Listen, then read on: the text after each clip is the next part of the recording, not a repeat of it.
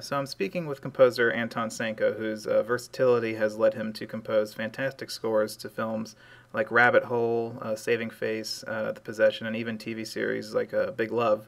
His latest score is the film uh, Ring of Fire, which follows June Carter's story in her relationship with Johnny Cash. Uh, it airs on Lifetime. thanks so much for speaking today. It's a, a, great to chat again. Well, thanks, Kaya. It's great to hear from you. Uh, so we've talked before, and we covered a lot about your background in our last interview. So I guess we let's just uh, uh, jump into Ring of Fire. Uh, so what drew you to this project, and what was appealing to you uh, as a composer? Well, I guess the first thing that drew me to the project was the I was just meeting Allison, the director, was uh, just such a wonderful, inspirational person Mm-hmm. Uh, she's so warm and and uh, and, and supportive that I just uh, w- really wanted to do this job. Of course, I'm a tremendous fan of the June Carter and the Johnny Cash. Uh, I love I you know I know a little bit about the June Carter's background and I knew about the Carter family, and uh, that insp- was interesting to me too. But I also wanted the opportunity because I hadn't in a long time to work within this instrumentation. Uh, so that was something I was looking forward to. Mm-hmm. And uh, so, you know, June and, and, Johnny, they're two iconic musicians. Uh, how does a composer find the right sound uh, for two people whose music is, you know, iconic and known to the world? What did you draw on for inspiration?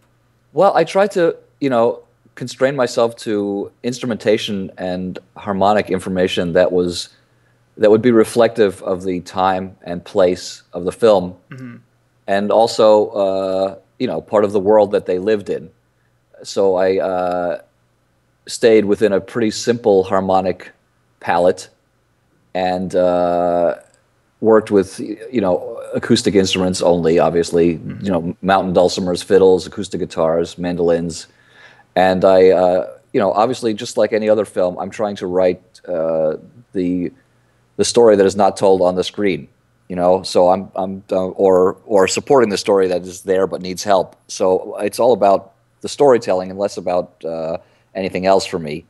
Um, so finding themes for them for anything from their love you know theme to johnny's slide into addiction was of paramount importance to me. And uh, what what aspect of the entire film really kind of uh, spoke to you the most? Uh, was it you know the actors' performances? Was it the the actual setting and the time of the film, or the subject matter? What really uh, pushed your score? Well, I got to say, Jewel's performance, as you mentioned, was was really amazing, and uh, I felt like I had to at least live up to that. If you know, I thought she did just such a fantastic job. Um, but also, there was the challenge of of being somewhat historically accurate.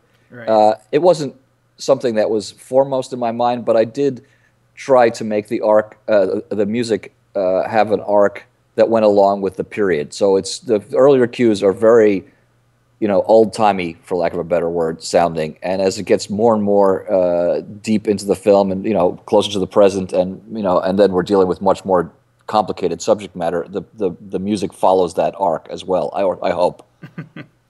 and uh, well, you're you're no stranger to to TV movies and kind of that little subgenre. Uh, does writing a score that is ultimately going to premiere on television first uh, change your approach at all? Do the filmmakers factor in commercial breaks?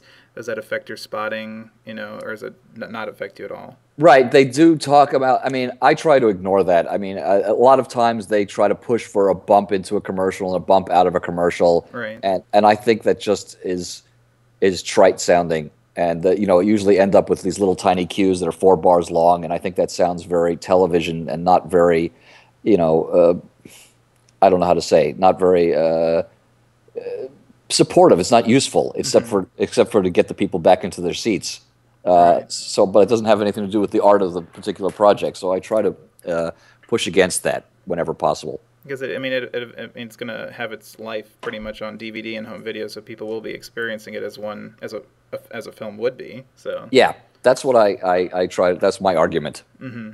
Yeah. Um, so now this film is told from June Carter's point of view, um, but I'm sure people are going to compare it to uh, Walk the Line. Did did you watch that film to see what direction they went in musically, or just you know say, okay, I know what not to do. That's what they did, or did you clear yourself from outside influences like that? Um, I saw that film when it came out, and then I forgot. What, what the, I don't even know. Was there a score in it? I don't even remember. I don't.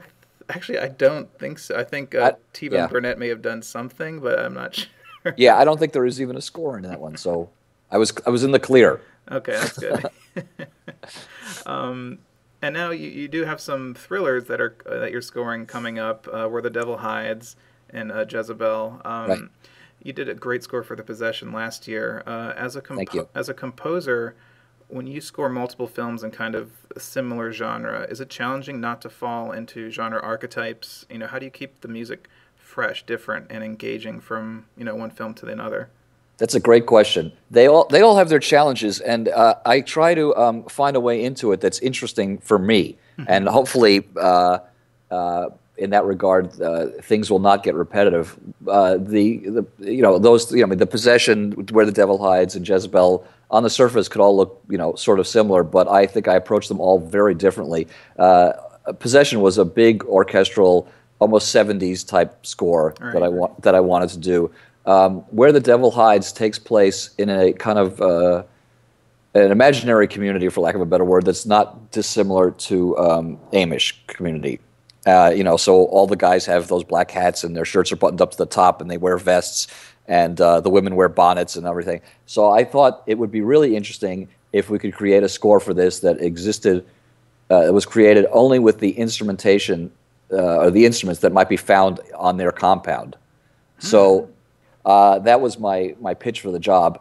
And I, I ended up, I'm almost finished with it, but I ended up making the majority of the score. I, I had a big sampling recording session here at my place with, you know, I have a lot of weird stringed instruments that I've collected over the years, and uh, you know, just bowed them and and and did all these crazy performances on them, and you know, like uh, I have cimbaloms, dulcimers, auto harps, all this a lot, you know, similar stuff to the June Carter Cash uh, uh vernacular, but used in a completely different way. So, mm. so that's how I did that one. Um, and uh, the uh, Jezebel takes place uh, in the South and has a very um, kind of uh, voodoo element to it.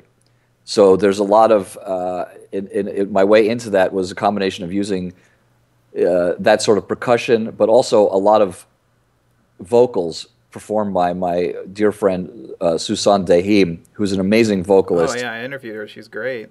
Yeah, she's a. We've been friends for I don't know. Wow, almost 30 years. Mm-hmm. Anyway, so uh, she came in and, and, and did a bunch of improvisations and, and, and performances uh, over several of the scenes that became the, the core of that movie. And man, did that make a tremendous impact. It was really fun. I love working with her. We have a great time together. Oh, I can't even. I, that's great. That's, I can't wait to hear it then. yeah, it's pretty. It's pretty crazy sounding. so, when you're encountering the films, do you and you see certain kind of uh, archetypes that the filmmakers use, not necessarily uh, score kind of archetypes, but like you know jump scares and stuff like that. Do you try to find new ways to to redo those things to you know scare the audience that you know when they're expecting it, you know the drop in sound and then a scare comes. Like how do right. you how do you that that is an incredible challenge. Yeah, it's funny. I mean, that's something that. I'm always working on trying to make it better or at uh-huh. least different. I mean, you kind of it's I don't want to repeat myself. I don't even want to repeat myself in the same film. Yeah. Much less from film to film. So uh, it's a I'm you know I'm just always looking for different ways to achieve that uh, moment. But you're right. It's a it's a it's definitely a challenge. well, um, Anton, thank you so much uh, for your time. It was great to to catch up and touch on your current projects. Um, and uh, hopefully we can do this again sometime. It was a lot of fun. Yeah, man, I, I, I really appreciate it. Thank you so much.